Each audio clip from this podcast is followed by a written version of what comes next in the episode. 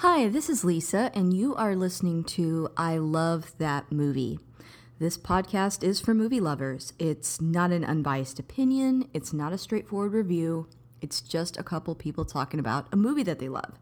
The format is each week I have a guest, and that guest and I discuss a movie that they love, something they're obsessed with, something they connect with. We'll talk about the plot, the director, and the actors, but we'll also talk about the personal connection my guest has with that movie.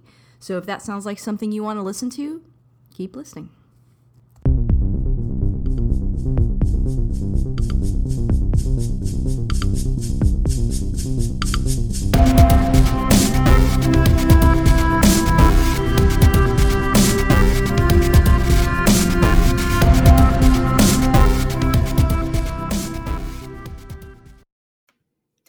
Hey, this is Lisa, and uh, if you want to catch up with me on Twitter, you can find me at I L T M Podcast.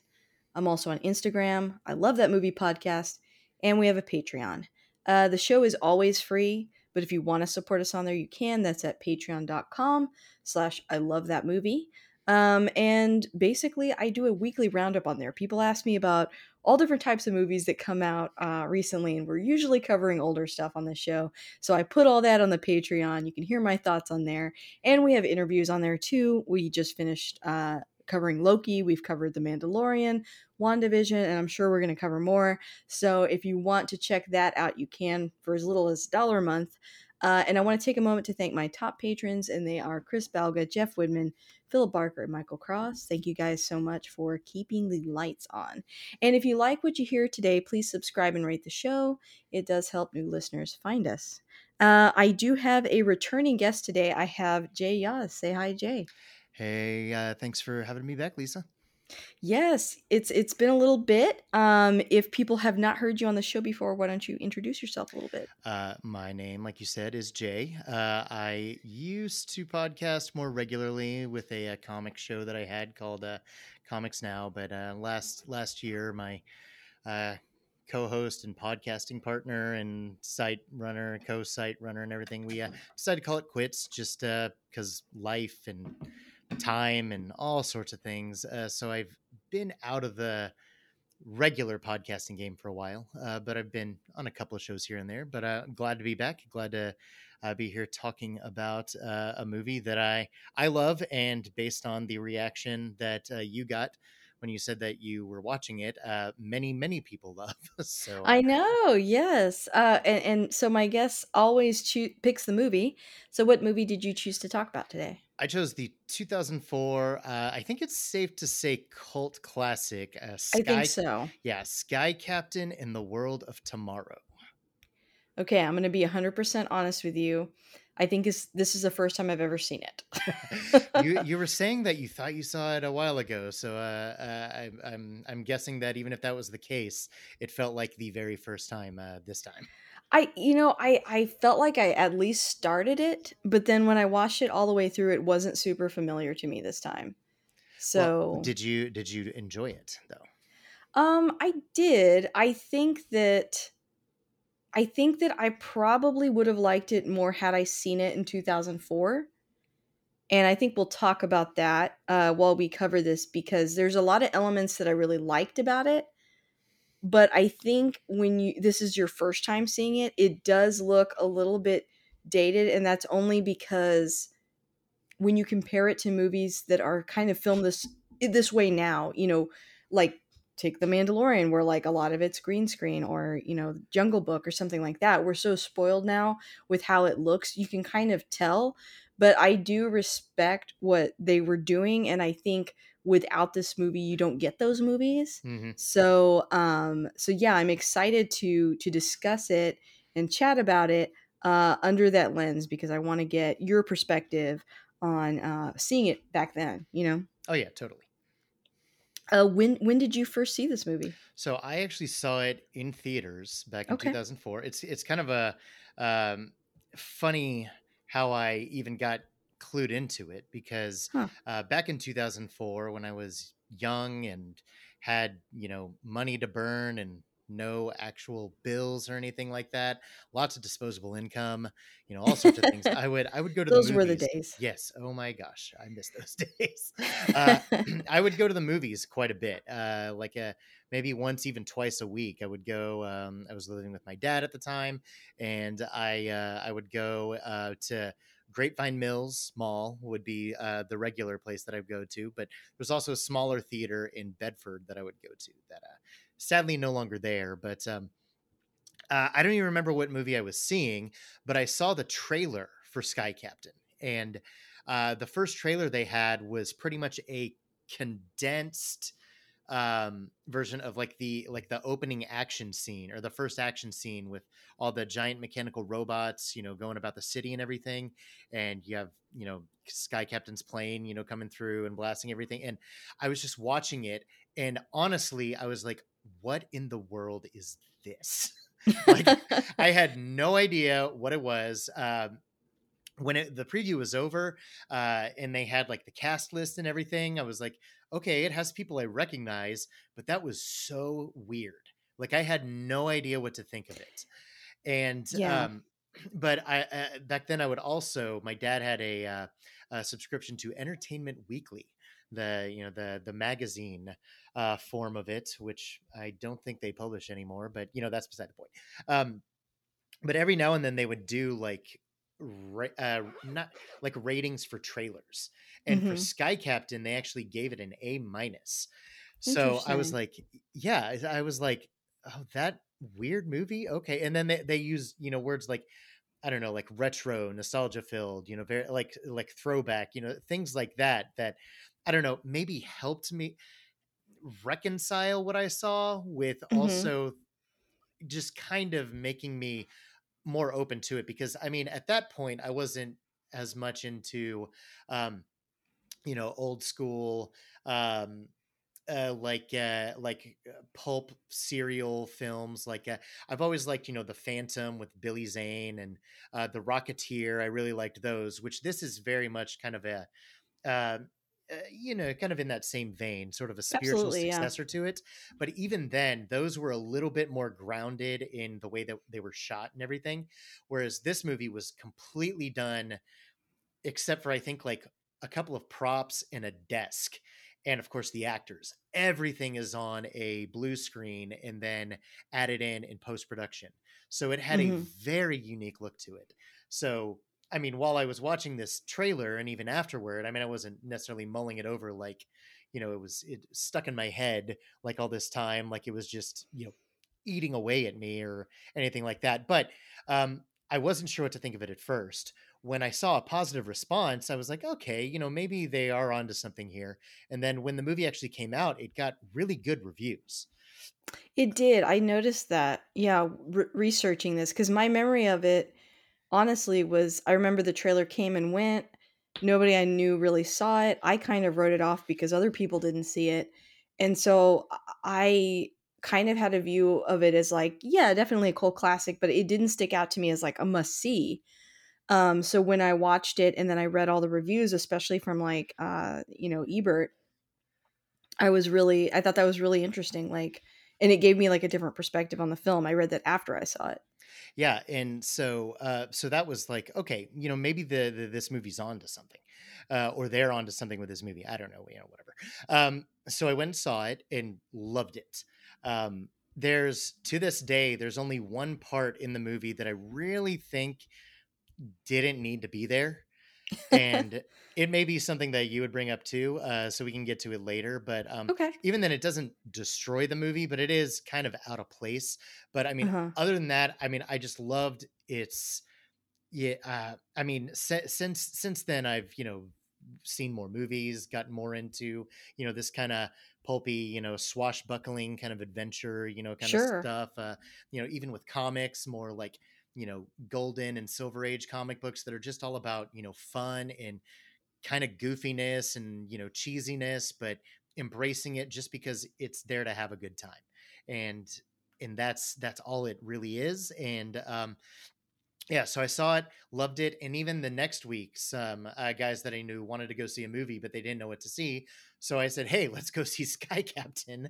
So I went and saw it again the next weekend. And I think I was the only one who enjoyed it in that excursion, but who cares? Because I loved that movie.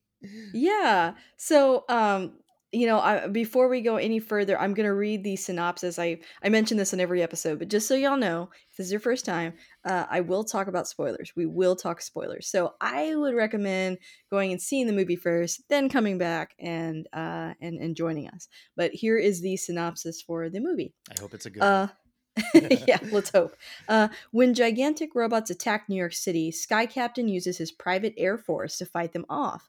His ex-girlfriend, reporter Polly Perkins, has been investigating the recent disappearance of prominent scientists. Suspecting a link between the global robot attacks and missing men, Sky Captain and Polly decide to work together. They fly to the Himalayas in pursuit of the mysterious Doctor Totenkopf, the mastermind behind the robots. That's pretty accurate. Yeah, and they're, they're, okay, I hope that I didn't scare you off at the beginning there. There's a lot of ingredients that I really like about this film. Um, so I don't I don't want it to, to come across negative at all. no, no, it's okay. I mean, it's, it's uh, I mean, I want to make sure that, you know, I'm talking, I mean, not necessarily that you enjoyed as much as I do, but I didn't, you know, drag you into something that you're like, oh my it wasn't gosh, torture. why did I, why did I have to watch this movie? I think the only, honestly, the, okay. I've never spoken of this on the podcast before, but there's only a couple movies that I don't know. I'm not even going to say it because I'm, I kind of want someone to pick it now and, and then, and maybe they'll change my mind, but I, I rarely am like tortured. Like, I don't think I ever am, you know, by movies. Um, and this is something I had wanted to see too. Um, so I'm, I'm glad that I saw it. And I think through our discussion and through, uh, you know, like I said, the research and everything, it, again, I love, I love walking away with a different perspective. So, uh, I have a couple of quick facts. I actually have more than three this time, um, that I wanted to share before we dive in further. So, Uh, number one, the World of Tomorrow portion of the title is a reference to the nineteen thirty, nineteen forty New York World's Fair, which was named the World of Tomorrow. That's something I did know because it's kind of a weird roundabout way to get there. But when I was in Chicago a lot for work, I ended up like having extra time and I was on Navy Pier and I went through this. It was really weird. It was a fun house that was also sort of a museum. And it at one point talked about the World Fair there. And then I ended up, because I was bored, when I got home reading a lot about the World Fair and reading about the World Fair in different cities. And so I did actually know that because of that. That's cool. Yeah. I've, I don't think I've ever been anywhere that had like any of the old World's Fair fairgrounds. They they never had it in Dallas, did they? They did. Oh, um, did they? A lot of the Art Deco buildings are in Fair Park are from a World Fair, actually. You know what? And they're still there to this day. Maybe I knew that and I just forgot about it. It's, you know, what's weird about it is it's not focused on, but it's actually kind of a big deal. Like they had a World's Fair in Dallas and it was super important. And I mean, they built all those buildings just to show it off and they're still there to this day. I don't know why they don't plug that more. Yeah. But and I mean, usually about- around the fair, they kind of mention it a little bit, but yeah, that's and, why and they then even like envisioning that. Some of the buildings they have over there. It's like, oh, that makes perfect sense. That, that like all those built. Weird murals and yeah. stuff that look really like dated. Yeah. And look kind of, again, sort of, kind of like this movie, just kind of golden era-ish. Yeah, yeah. That's why.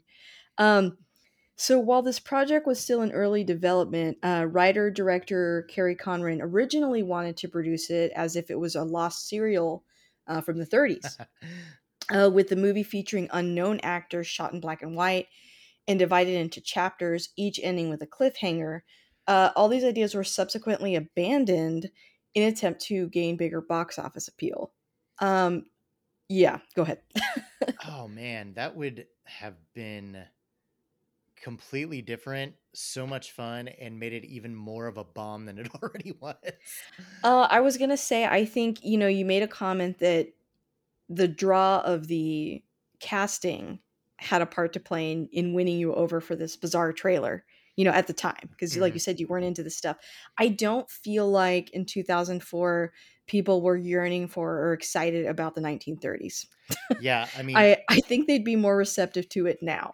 Uh, yeah, totally agree. And I mean, Jude Law, Angelina Jolie, and Gwyneth Paltrow honestly aren't big draws for a movie for me either.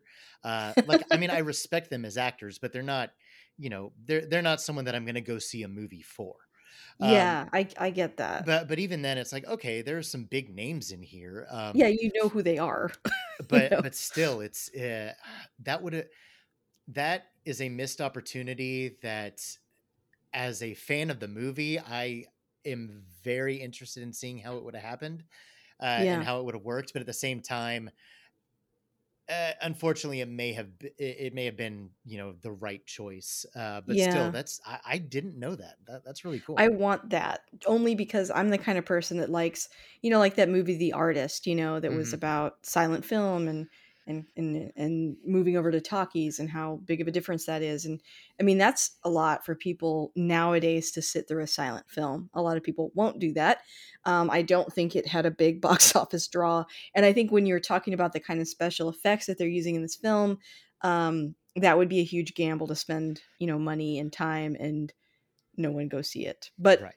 you know, even with all that, uh, even if it being color, having a bigger cast, it's still... didn't get the draw they were hoping for, but yeah, I think that would have hurt it more. Um, in addition to the hologram towards the end of the movie, the old photographs of Doctor Totenkopf were actually Sir Laurence Olivier. They were modified to add the Unit eleven logo, as well as replace Vivian Leigh with Bai Ling. Another name you heard a lot during this time. By right. Ling. Yes. Wow. Yes. But um, I, I read that this was a little controversial. Um, people thought it was disrespectful at the time to include someone who's dead in a movie that they were unaware of. And now look where we are today. like, yeah. It's, it is interesting, right? Still one of those things that I remember, you know, when it came out and it was, uh, it was a, you know, fairly controversial. Um, I don't even remember how I reconciled it necessarily. Uh, cause it is, dicey. But yeah, but yet in like some of the most recent Star Wars films, they've done that a couple of times. Exactly. Uh, I mean, it, again, it's one of those things where this movie did a lot of things with technology that we're doing today. Um, yes, I think it was way too ahead of its time for audiences to really, you know, uh, unless they were someone like you that was open to that.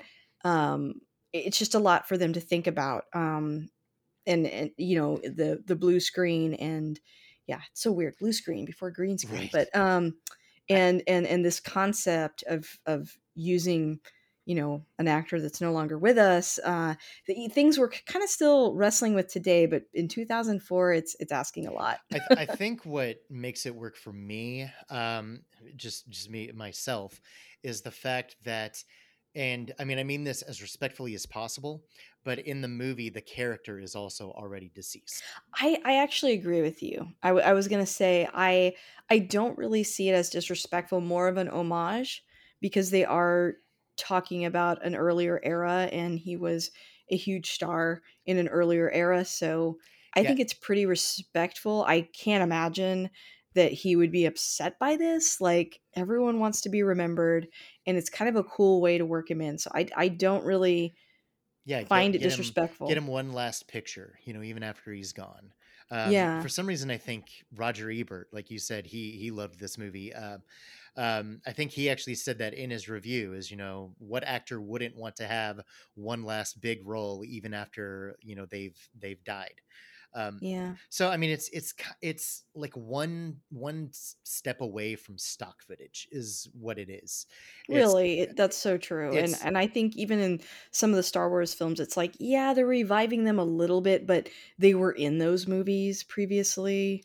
So yeah. It's not like they're like putting them like in a, I don't know, Marvel movie or something. You know well, what I mean? That, like, it's not, like, um, uh, it's not a bridge too far. It's, it's like, And and they did that, I think, with Sir, Sir Laurence Olivier. In this film, it's like, again, it's not out of the realm of possibility if he were alive. So, it, you know, it's not like you're putting him in a wacky comedy in twenty twenty-one right, or something. Exactly. It's uh, and I mean, it's uh, I, I don't know if the project has been abandoned and dead, but I remember sometime last year, the year before, there was talks of having James Dean, quote unquote, star in a war movie.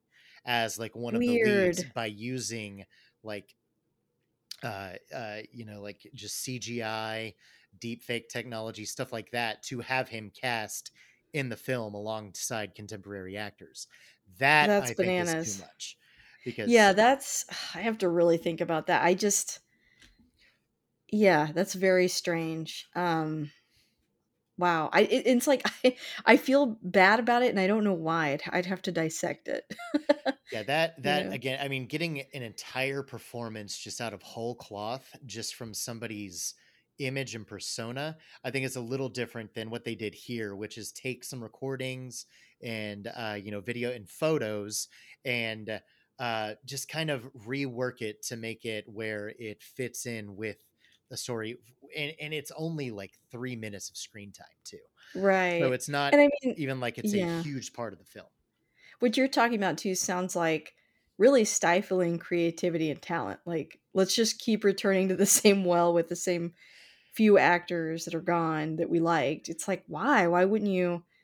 You know, there's so many people today. Exactly. Why not? The thing that jumps to my mind. You know, if you say you want a James Dean type, you know, and instead of going out and finding somebody who's a James Dean type, now you're saying you can just make James Dean again. Yeah, I, I, I think that's that's a. That's and it's like why him specific? You know, I don't know. It, it, that's a rabbit hole, but anyway. yeah, I think that that is uh, that is totally different. I didn't know that. Wow. Um, the the last thing that I had was okay. So this entire movie was shot against blue screen. Uh, with everything except the main characters computer generated. And this was one of several movies to take that approach, although this was the first, debatably, including uh, Immortal in two thousand four, Cashern, which I actually really like that movie, um, Sin City two thousand five, mm-hmm. and, and the last of which was shot on high-definition digital cameras like this movie. Uh, but because of this movie being completely shot against blue screen rather than uh, via orthodox sets, filming was completed in just twenty-nine days. Wow. Uh, normally with sets and location, filming would have taken the better part of a year to finish. Yeah, and I'm pretty sure it was all edited and put together and everything on uh, uh, Kerry Conran's. Like Adobe? Yeah, like yeah. his Mac computer. That's insane. Um, well, okay, so this was this was the thing that I noticed about this film. Uh, tell me if you feel like I'm off base here. I read this in an article too, um, which was about saying that, you know, this movie was so ahead of its time. Um, it feels the, the only thing I noticed in this movie is that I feel like the actors struggle a little bit at times to work with the fact that they're completely on blue screen. I think you feel it a little bit sometimes, almost like when you watch somebody make like a YouTube video or something else and they're using, you know, green screen for sort of like a skit and it comes across kind of like they're not there. Right, right, right. Um, I think the actors had that problem in this movie because it didn't exist before. So that's not criticizing them or even the movie, but under today's lens, it's noticeable. Whereas I think by now they figured out ways to give actors things to focus on and look at. And actors are just in general familiar with and have seen people give incredible performances with uh, with this kind of technology. And so they kind of know what they're walking into.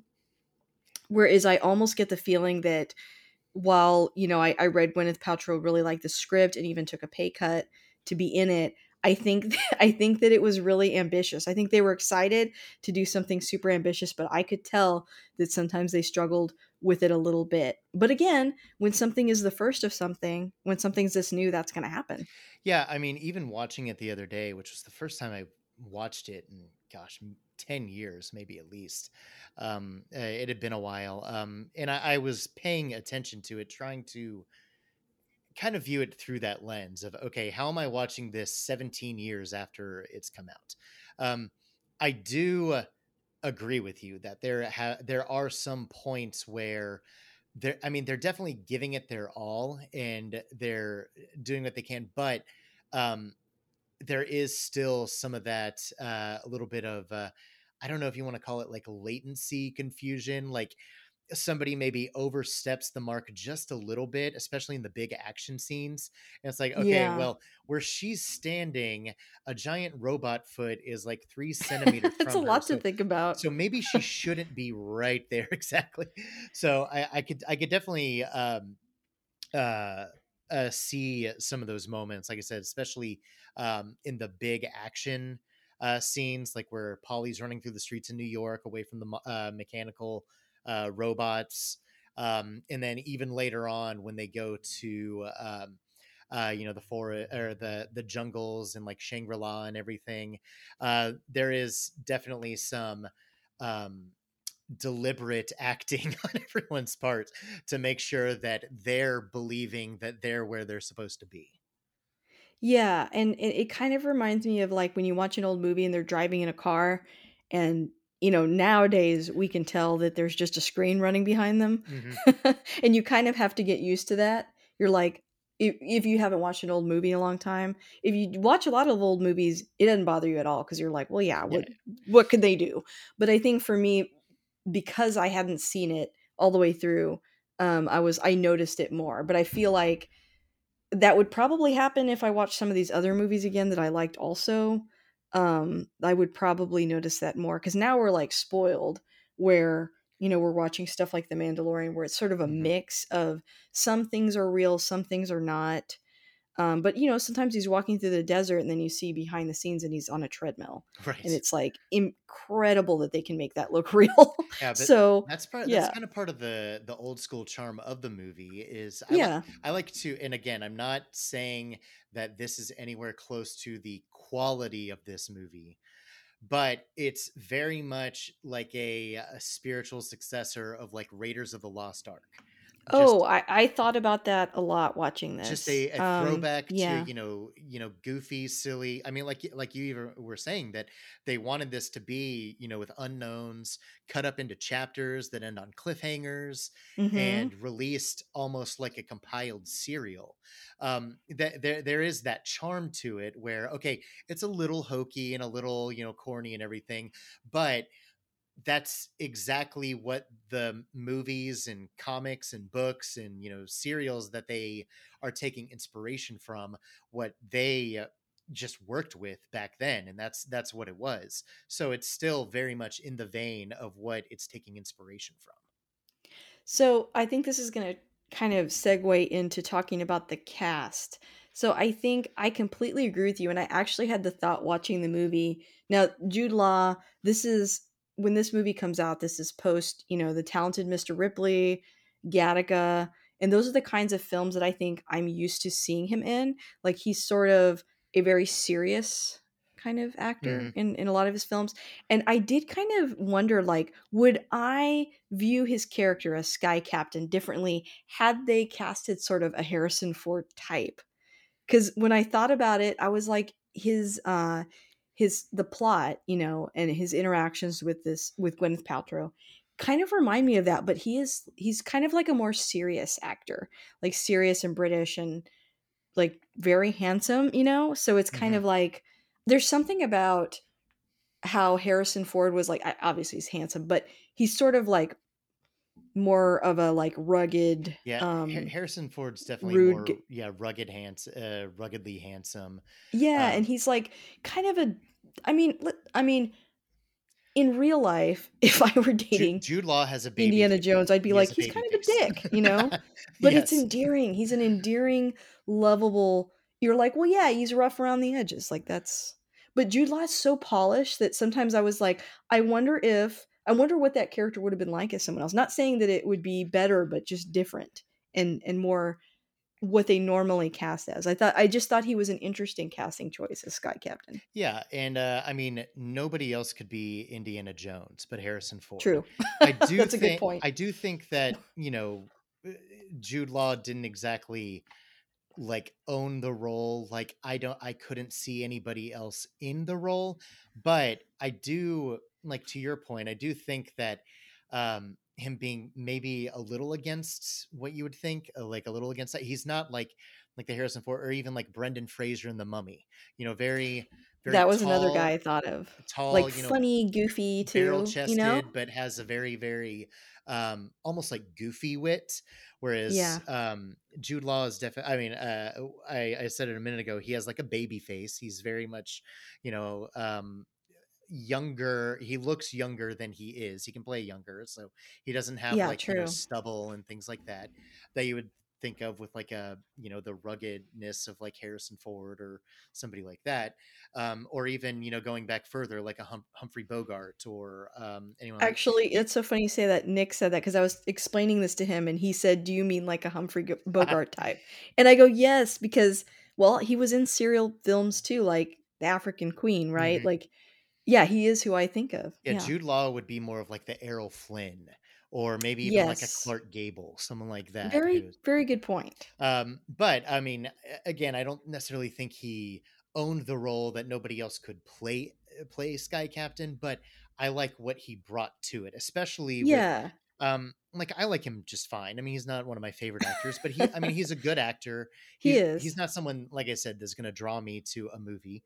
Um, I mean, Gwyneth Paltrow. You know, when I like her, I like her. When she's in something that I don't like, it's not even because it's her, it's just sometimes, you know, the film she's in, her performance isn't always what I would want from the role. Let, let me say that.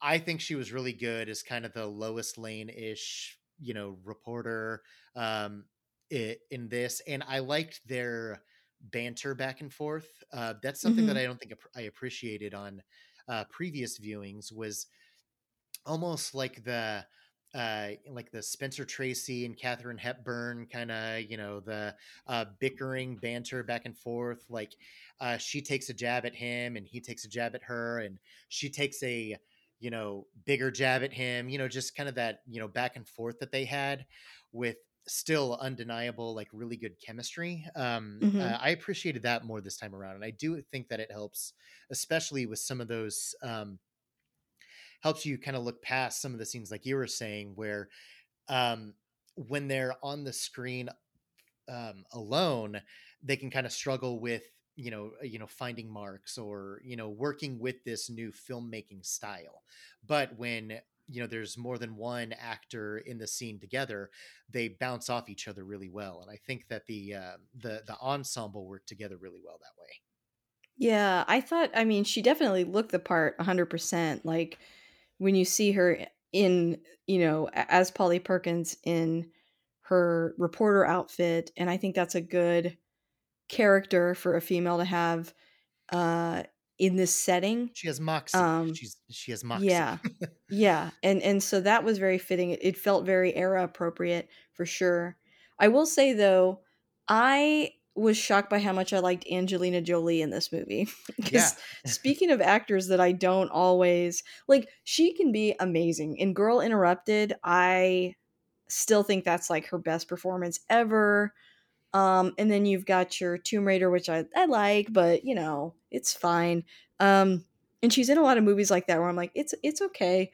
But I actually really liked her as Frankie. I thought, out of the three of them, I almost felt like she sold that era the most, mm-hmm. and clearly tried very hard to sort of emulate um, with her accent. That wasn't bad. I liked it.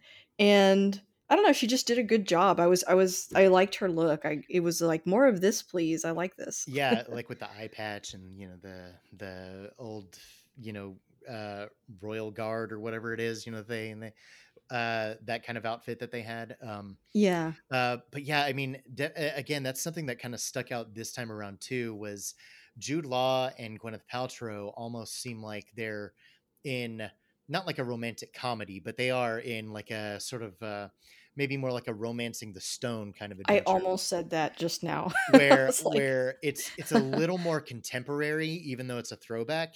Angelina Jolie, with her accent and even like her diction, sounds yes. almost in, in a, the best way possible, sounds like an old, like horse race announcer. Or like you're playing a video game and like, there's that cut scene with the actors and you know what I mean? Like yeah, yeah. She feels like she's in that world. Like a, in the, it's the, immersive. The, the, the Star Wars, the Clone Wars, you know, cartoon, like it would yes. open with the, uh, announcer reading it like an old, you know, wartime, you know, telegraph or whatever. You know, she has that kind of energy and uh everything like that. So that that stuck out to me this time around. Um yeah, well. It was a bold choice, but I liked it. You know, sometimes you swing and miss, but I I, I enjoyed that about it. Um Well, do you want to talk about, uh, I know that the, the director of this film uh, that we already mentioned, uh, his name is Kerry Conran. This was like his first film debut too, wasn't it? Yeah, it's the only film he's made to date. Oh my gosh, I did not realize that. Well, I, th- I noticed like he, I think he put together a short, right? And yeah, that's how it got picked like up. Like The World of Tomorrow, I think was the name of the short. And I'm, I've seen it. It's been, you know, forever since I've watched it. I, I think it's pretty much the, uh, like the demo reel of the attack on New York with the robots and the, and Sky Captain, his flying legion coming in to save the day. Um, it's pretty much that. Um, and uh, that's, that's how he, yeah, kind of sold the movie. But I think he had such a bad experience with uh just I, I don't know if it was with the studio, with it not you know you know making money. Um for a while uh, I think Disney had actually tapped him to do an adaptation of uh, John Carter from Mars, and he was working on that for a while, but for whatever reason they ditched him and went with uh oh gosh, I can't remember. Was it Andrew Stanton who did that one? Oh, I don't know. I actually haven't seen that film. Oh, that's a good one. Um, but, um, but yeah, I mean, he was working on another big studio picture for a while, was attached to it, and then just got dropped. So I think just the, the disappointment of Sky Captain, just not getting opportunities after that, even though, even though he showed that, you know, some ingenuity at the very least, you know, that he could make this, you know, entire movie with a handful of actors and, you know, his laptop computer. Um, he still wasn't given uh, a lot of opportunities after that. And I think that it, it just kind of burned him out. I, I read That's an, so sad. Yeah. I read an interview with, uh, I believe it was his brother um, a year or two back. I think it was several years older than that, that the interview was conducted, but I read the interview just a while back, and his brother just talked about how he doesn't really like to talk about the movie anymore. It's just a sore spot with him, and he's, you know, tried to move on and uh, all this stuff. But yeah, I mean, it's very unfortunate that, you know, he made this one movie and a couple of shorts and then really just hasn't had an opportunity to hone his skills and become a better director and uh, writer based off of, you know, this. Um, and again, I mean, it's not, It's not the highest form of art, but it's a very entertaining, enjoyable movie, especially as a uh, like a first feature. Like it, you, it, you'd be you'd be hard pressed to say that this guy had never directed anything before this. Yeah, I agree, um, and and that he loves film. Mm-hmm. You know, that's obvious. So that that would be really devastating. Um, well, we're here to honor him today, yes. So. Uh, why don't you tell me some of your favorite favorite scenes from the movie? Uh, so like the big ones that stand out are, um, I mean, like we've talked about a couple of times, uh, you know, the um, big uh, first action sequence where we have all these uh, giant mechanical monsters that are very reminiscent of the mechanical monsters from the uh, Flesher Superman serial from the, oh, the, yeah. the forties. Uh, I think that's actually where he got the inspiration for their that, design and everything. I feel like I read that. Um, I know I read something about Superman specifically. So yeah, that sounds right. That's just a really fun scene. Um, but I mean, I mean, even just like the opening of the movie, you open with this shot of a blimp flying through New York City and then docking at the Empire State Building. And it's just such a, you know, retro, um, you know, steampunk isn't quite the right word because it's not Victorian. It's not, you know, uh, you know, late eighteen hundreds in London. True, yeah. But it is very much that retro futuristic style mm-hmm. that a lot of people, you know, uh, in, in, in the cosplay community, you know, kind of build their uh, like entire costumes off of and take inspiration from to, for sure. Uh, to put a spin on another, you know, franchise or character.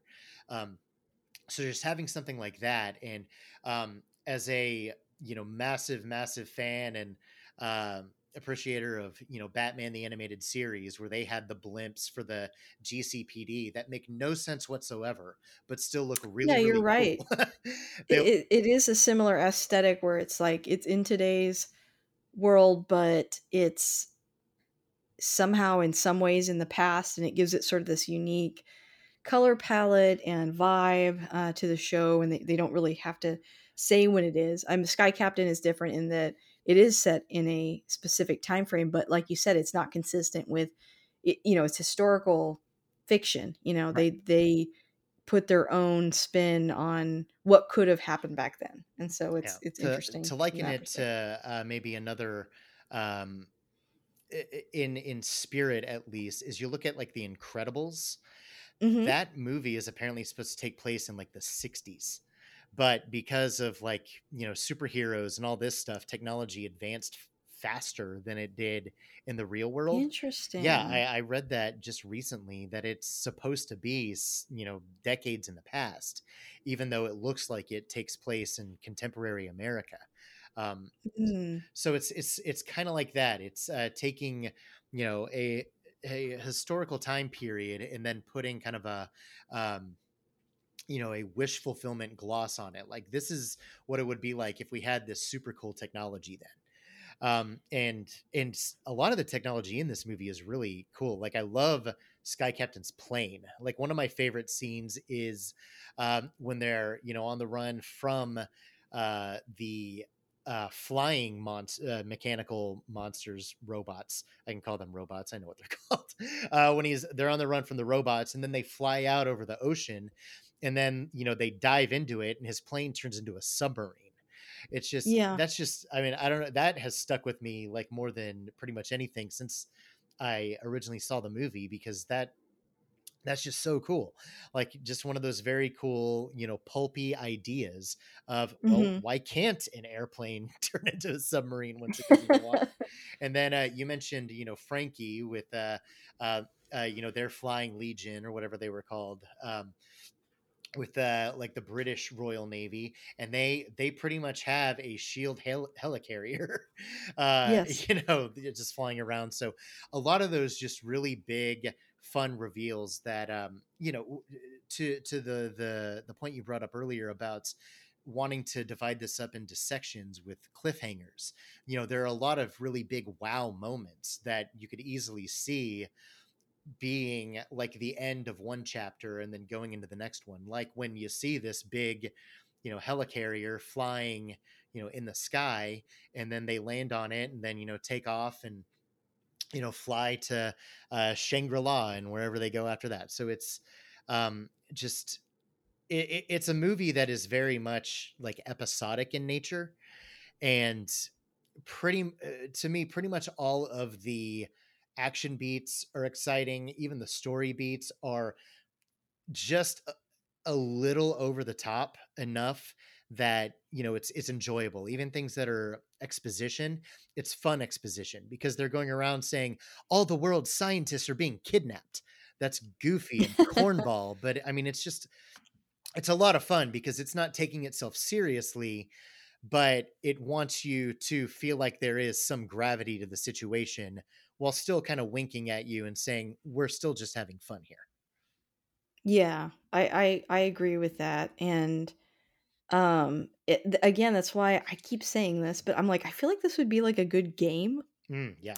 Just because of all, all those reveals you talked about. Um, I think there's a lot of world building in this movie, and I think that audiences may have struggled with that too. Yeah. Cause it's like the second you get used to what the world is, you know, oh, okay, we're in this, in this version of the thirties and forties where, um, robots are attacking, and then they're like, also Sky Captain, also that fleet, and then they're in Shangri-La, and it's like, that's kind of, I think that I could see, especially in two thousand four, audiences having trouble keeping up with all of that, whereas like I feel like in a game you could kind of slowly introduce some of those things. Mm-hmm. Or like his original idea, I think serials would be a really good way to do that too. Yeah. And uh, I mean, like I- you're saying, I think for some that are not quite as on board, if they have time to kind of digest it, you know, mm-hmm. like if it was a nine episode miniseries or something like that, I think, I think that would, that would work really well. Yeah. I've, and I've long said that if we were living in a just cinematic world, we would have a Sky Captain franchise by now with like four more movies, and maybe even like a spinoff about Giovanni Ribisi's decks. Uh, and uh, Giovanni Ribisi. I don't know why I said Giovanna, uh, but um, okay. um, but I mean, again, it just it didn't connect at that time, which is unfortunate. Yeah. Um, mm-hmm. and, and and it's a shame because I mean, there's just so much like humor, and there's not a lot of character development because even the things you learn about, like Joe is Sky Captain's real name, like his and uh, Polly's. Uh, past is really more played for laughs, and yeah, it, for... it, it's like she's upset, but it's not like they were married. Yeah, um, you know, and I mean, he's upset about something too that mm-hmm. he's you know rightfully upset about, and she's upset about something that she is right to be upset about. Um, but again, I mean, it's just back to that like um, you know his girl Friday back and forth banter like you would see in. Um, you know, like a John Huston movie from, mm-hmm. uh, you know, the forties and, and fifties. Um, and it has one of the best closing lines of a movie I've ever seen in my life.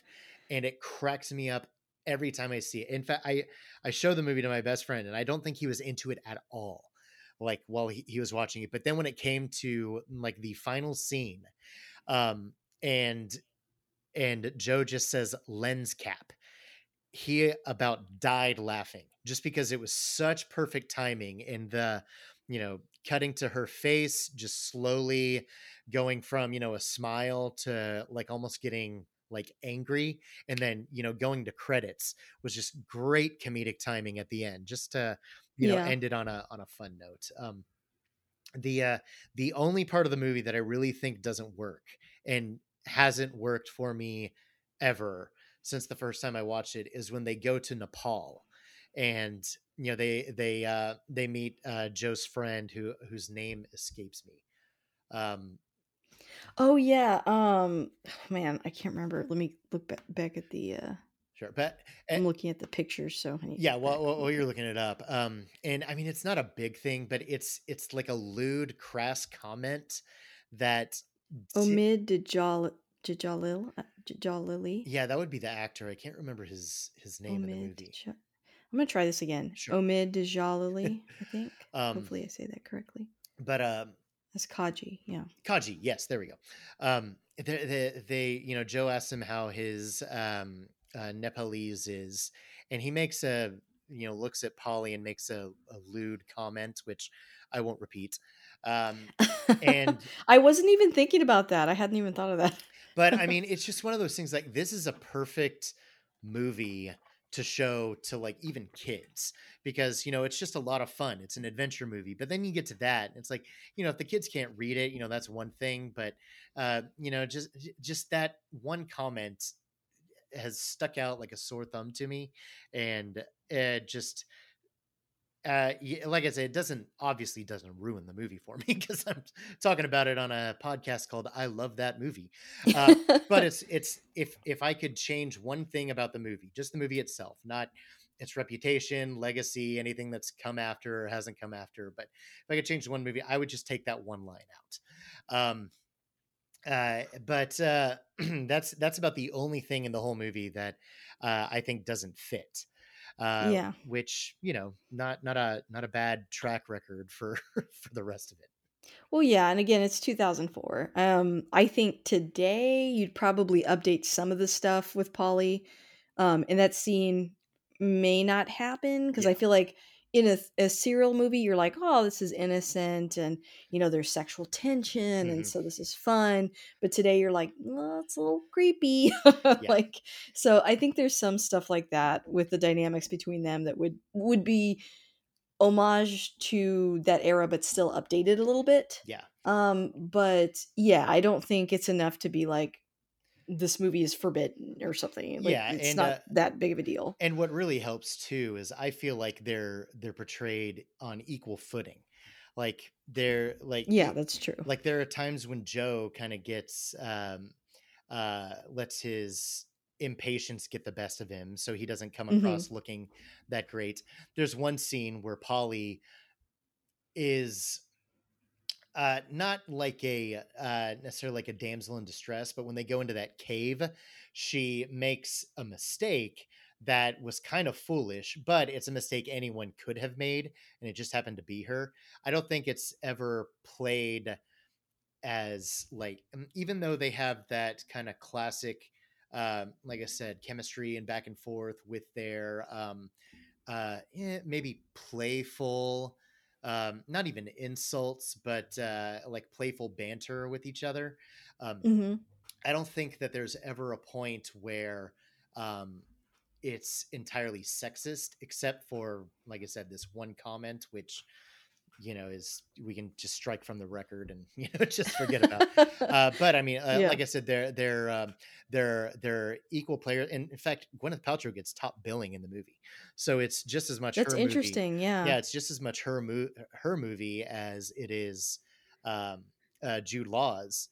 Um, which is fair because, I mean, she keeps telling him throughout the whole movie, you know, we're a team, we're in this together, you know, we're, we're doing this together. So it is very much a, uh, almost like a, I hesitate, hesitate to say like a buddy movie, but it is very much that, that team dynamic that they, they don't have. Really end up together. Which is another interesting aspect. Yeah, yeah, yeah. Even though, you know, there is that romantic tension, it's still just a lot more about their camaraderie and how they work together than if they're going to end up together in the end. Yeah, I get the feeling that they didn't, that maybe they have future adventures, but uh, I think maybe they're a little too alike, perhaps. Yes. And so they kind of clash a little bit. Yeah. Yeah. It's like, it would make sense that they're attracted to each other, but I don't necessarily think they're, um, you know, couple maybe material. Both too independent. Yes, they're they're very they're very headstrong, very independent. Like you said, they're very much alike. They're very much alike each other. Just they um, have different professions. Uh, yes, but they they still have similar personalities. And I do like that. Like Sky Captain has apparently a lot of money to yeah. do all this stuff, and that seems kind of absurd. But I guess it's not any more absurd than like Batman being a billionaire, yeah. you know, like, yeah, you have to suspend some belief. And, and that, that feels very, very, like you said before, like a serial or pulpy yeah. or, or a comic book. It's like, yeah, okay, just accept that. Yeah. Even, like, even, don't, don't think about that. Even with Sky Captain, I get the feeling that he's actually part of like a specialty, like military force almost. Yeah. Like, is he employed or yeah, it's kind of hard to tell, he, but they, he's just kind it's of not really important. He's like, yeah. he's like the war hero and everything. And, um, but it's, it's not necessarily his, and it's like his crew in that they work with him, but it's not his crew in that everyone works for him, that kind of thing. Yeah. He's not like paying them. Right. Exactly. Yeah. Interesting. Yeah. Um, what was another another scene that you really liked? Uh, I like how um, the movie kind of slowly builds up, because for a while it's like, oh, cool, giant robots and, you know, planes and stuff like that. But you're still not sure what's going on. It's, yeah, like what are all these? Why are all these scientists being kidnapped? And then, I mean, you know, you get hints of it. Like you see the like miniature elephant. I like the miniature elephant. Oh, I love, I love elephants. So seeing a miniature one that I could like keep as a pet, uh, that like blew me away. But, uh, um, you know, you see that in that, uh, that, uh, lab, and it's like, what is going on here? And then finding out it's that, like, I don't know, just uh, finding out that Totenkopf was, pretty pretty much getting all these scientists together because he saw himself as not even necessarily like he was the savior for the world, but that humanity had screwed up. So he needs to save everything else and just scorch the earth so that, you know, plant life and animals can survive while, you know, humans have, you know, judgment and everything, which is kind of dark, but um, yeah. And he has like this Isle of Doctor Moreau type situation with all these weird animals too, but it's still just, uh, uh, just once everything comes together, and it's almost like making the title ironic and that, mm-hmm. you know, it's the world of tomorrow. It's like, well, you know, if his plan go, goes comes to fruition uh, for humanity, there won't be a tomorrow, but it will be for, you know, whatever's left over. Um, right. So there is that kind of uh, um, ironic kind of, you know, doomsday uh, doomsday scenario. Um, uh, it, it was a little early for, um, you know, like a nuclear scare kind of thing, but still, mm-hmm. you know, stuff you would see like in the fifties where, um, you know, all the horror movies were about like radio, uh, radiation transforming yes. things and stuff like that. Mm-hmm. So, so it's still kind of pulling from that, maybe a little bit later from, uh, the world within the movie, uh, but in the real world, just kind of the, the nuclear scare and, uh, uh, things like that, kind of letting that feed into what the overall, uh, story was. But, um, uh, and, uh, I really, uh, like, I like the, just the idea of that, that rocket housing everything, but still having, you know, buttons and everything as a fail-safe inside, just in case they needed to not do it. Uh, that's that's very much that old school retro um, uh, kind of mad scientist uh, trope in there, and uh, I really oh for sure that. Like pushing the button or turning the lever back down. Yeah, yeah, yeah exactly. Yeah, I agree. Um, and I think too, like the fact that the movie takes place sort of during like World War Two era, you know, that's another, it's not a bomb, but it's like a possibility of the world ending through war. Yeah. So it, I think that looms over it as well. But I agree, there is a very big, like sort of atomic, I don't know, dread over the film, even though it's a little early for that, but it's made in two thousand four. So yeah. Yeah. So we can cheat a little. Yeah, for sure. Um, let's see. Were there other scenes that you? I'm trying to think what what, what... I'm like bad at segues today, oh, so I'm just gonna delete when I say that. It's, it's... um, oh, one thing I noticed this time, like we were talking about the um, the actors uh, that are in it. You know, the big the big three were um, Law, Paltrow, and Jolie. Uh, like I said, Giovanni Ribisi is uh, kind of his uh, sidekick partner. Um, quartermaster, kind of like the cue to his James Bond uh, yes, Dex. Yes. But uh, Michael Gambon uh, played the um, Polly's uh, publisher. And mm-hmm. back when I first saw it, I had, I had no idea who he was.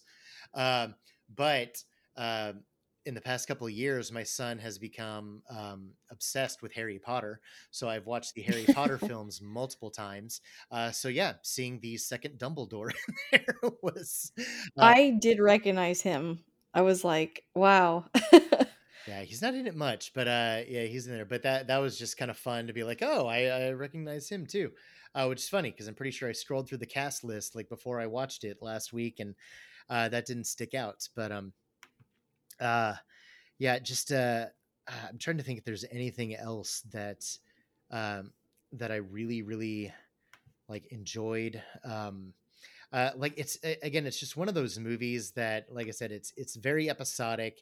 It's very much, you have to see what's on screen to really get a good idea of it. Cause I can talk about a cool plane or even like a, like a flying fortress airship or those really weird flat bedded like hover um carriers that you know they they were riding on in Totenkopf's lair.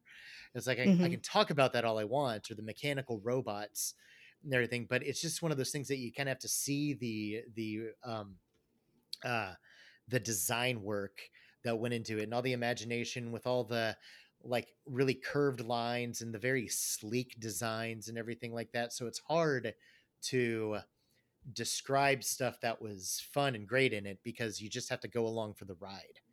Um, yeah, I completely agree. And, um, and I mean, to like, like we were saying, you know, this it's, it's a movie that came out maybe just a little too early because, uh, you know, you mentioned a couple of movies. The big one that I think uh, most people have seen would be Sin City.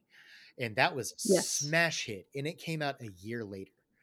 And yeah, it had, that must have been frustrating to him. I'm sure. I'm sure it was because, um, I mean, even if Sin City had, you know, more recognizable actors and, uh, you know, a name director and a, um, you know, incredibly popular comic book series that it is a direct adaptation from, his movie was easily accessible for everybody who could see Sin City and who couldn't see Sin City, because, you know, Sin that's City a good point. Is very much an R-rated movie. It is uh, very R, uh, whereas Sky Captain is P G. And like I said, other than a single, you know, lewd comment and maybe a couple of other references that are going to go over the heads of some kids, there's really nothing objectionable about it. Um, even, uh, you know, we talked about maybe some of some things might need to get reworked, um, with some of the dialogue. Um, I, th- uh, even while I was watching it, I, I, it, some stuff did stick out, like, okay, would they get away with this back and forth today?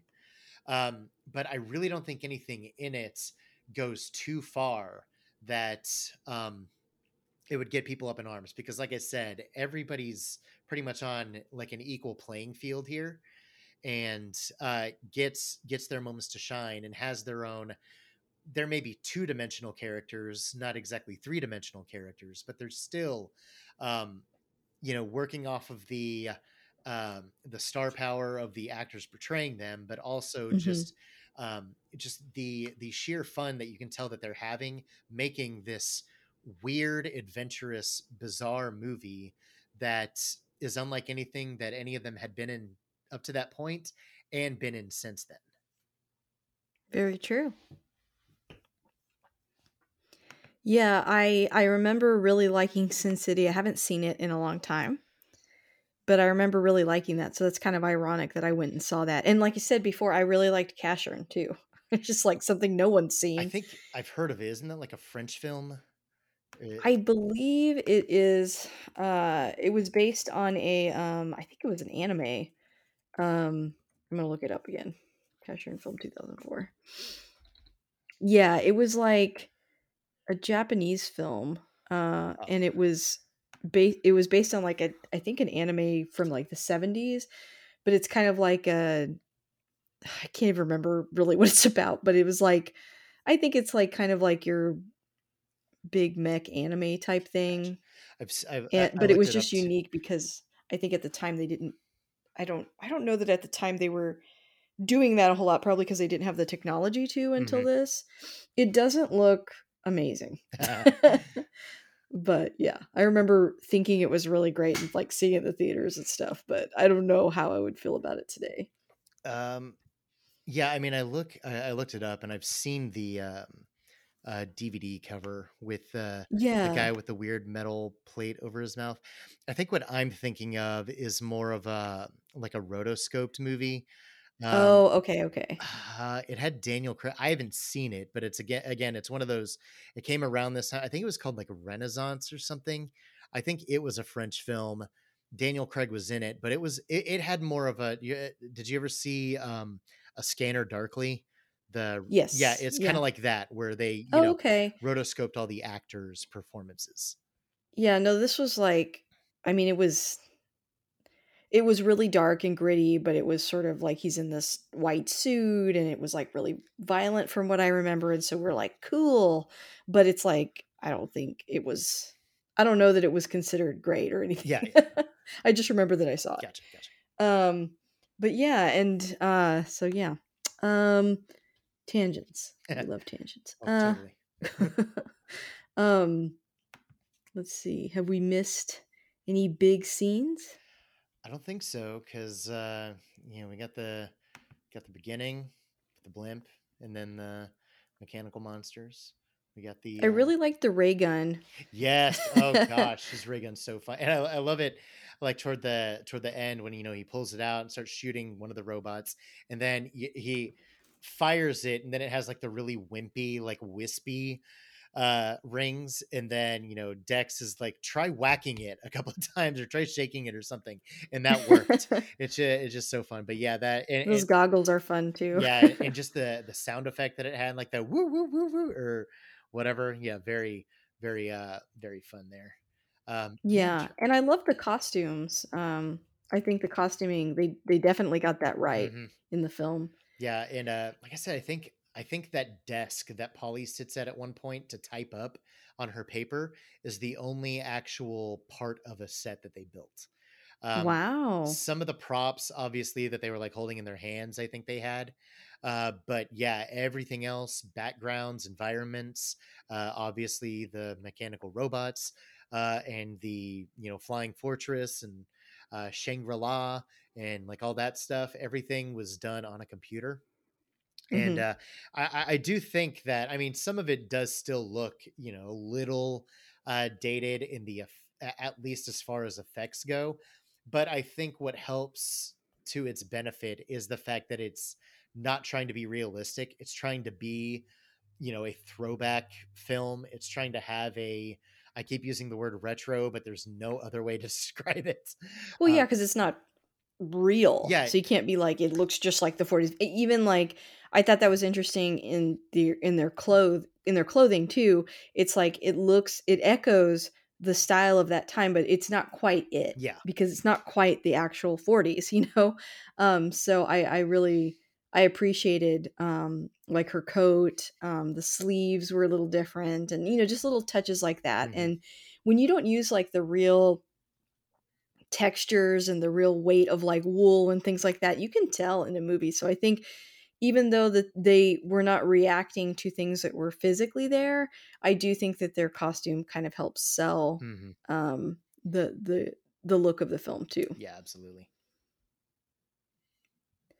Um, Will, uh, how, how, how long is this movie? I didn't think to look at the runtime. Oh yeah. An hour and forty-six minutes. Yeah. It's, it seemed short.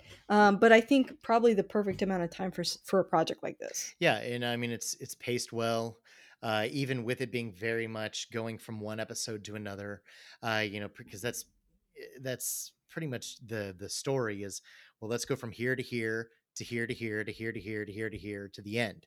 Um, it's um, definitely, you can see hints of it being broken into chapters where they could have done that. Um, but it still isn't paced like everything has to be at an eleven.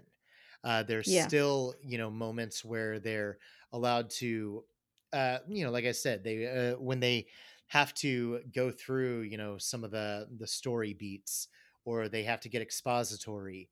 Um, it still doesn't feel like the movie drags.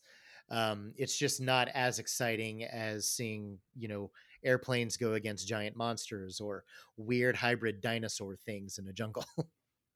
Yeah, exactly. I, I completely agree. Well, that brings me to my last couple of questions then. Uh, number one, what, if you had to summarize what we've talked about, what keeps you coming back to this movie? Why do you think you've seen it so many times? It's, I mean, it's just entertainment. It's an entertaining movie. It's a, unfortunately, it's a missed opportunity in that it could have been a bigger hit. It maybe should have been a bigger hit. Um, it's fun to imagine other stories and adventures that these characters could have gone on. But even as just one single self-contained film, um, it's just, it's just, fun and entertaining, and really sometimes that's all I want out of a movie. That's all anyone wants out of a movie is to is to have a good time. Yeah, I completely agree. And how would you pitch this to someone that hasn't seen it before? I would pitch it as um a couple of the comments I've made before. It's uh, a throwback film, kind of in the vein of The Rocketeer or Raiders of the Lost Ark. It's paying homage to, uh, you know, campy, cheesy adventure serials of yesteryear, uh, while having kind of a gloss of a modern movie, but still, you know, just wanting to do nothing but, but entertain. Um, on, um, uh, uh the, the show Holy Batcast, uh, our friend Andy DiGenova said that he would, um, watch The Rocketeer, Sky Captain and the World of Tomorrow, and I want to say The Phantom as a good triple feature. Uh, yeah. And yeah, so I mean, it's very, The Phantom might be the one that I didn't get right, but even still, if he didn't say that, that's another one you could throw in there. It's just a good rollicking, swashbuckling adventure movie. Yes, I, I think that's a really good sell. I hadn't thought about that. I, I did think about The Rocketeer a little bit when when I was watching it, but you know, I didn't grow up watching The Rocketeer a whole lot, so I feel like that's something I need to revisit. It's a lot of fun too. I mean, they're, they're yeah. The uh, some of the flying effects are a little, you know, green screeny, but again, I mean, but that's just the time. Yeah, exactly. Yeah. If you can forgive, and it's, you can forgive that. Joe Johnston, who directed um, like Captain America: The First Avenger, uh, and Honey, I Shrunk the Kids, um, and you know, a bunch of really good, you know, fun action entertainment films like that. So it's a, it's a, it's a, it's a solid movie. Awesome. Well, Jay, thank you for coming back and for talking about this film with me. Uh, I've really enjoyed it. Where, where can people find you? Uh, you can find me on Twitter. Uh, just my name is at J A Y A W S. Just kind of smush my first and last name together. Um, I do still do some comics writing, even though I'm not podcasting as much as I used to. Uh, I'm over at Comic Pause, P A U S E, like, you know, you pause a video game. Um, do some occasional writing on my own blog over there and sharing comic booky stuff. Uh, and I'm in the, uh, I Love That Movie group on, on Facebook. Uh, I don't spend an awful lot of time on Facebook, so I don't post over there a whole lot, but you know, I should probably get onto that the more I watch movies that I love, but, uh, yeah, you can find me there. And, uh, yeah, that's, um, yeah, that's about it. Awesome. Well, thanks again for coming back, and you definitely have to pick another movie um, to come back and chat about. I think people will really appreciate this episode, appreciate that you picked this film, and yeah, look forward to having you back soon. Yeah, thanks again for having me, and I will uh, gladly be back on again if you'll have me.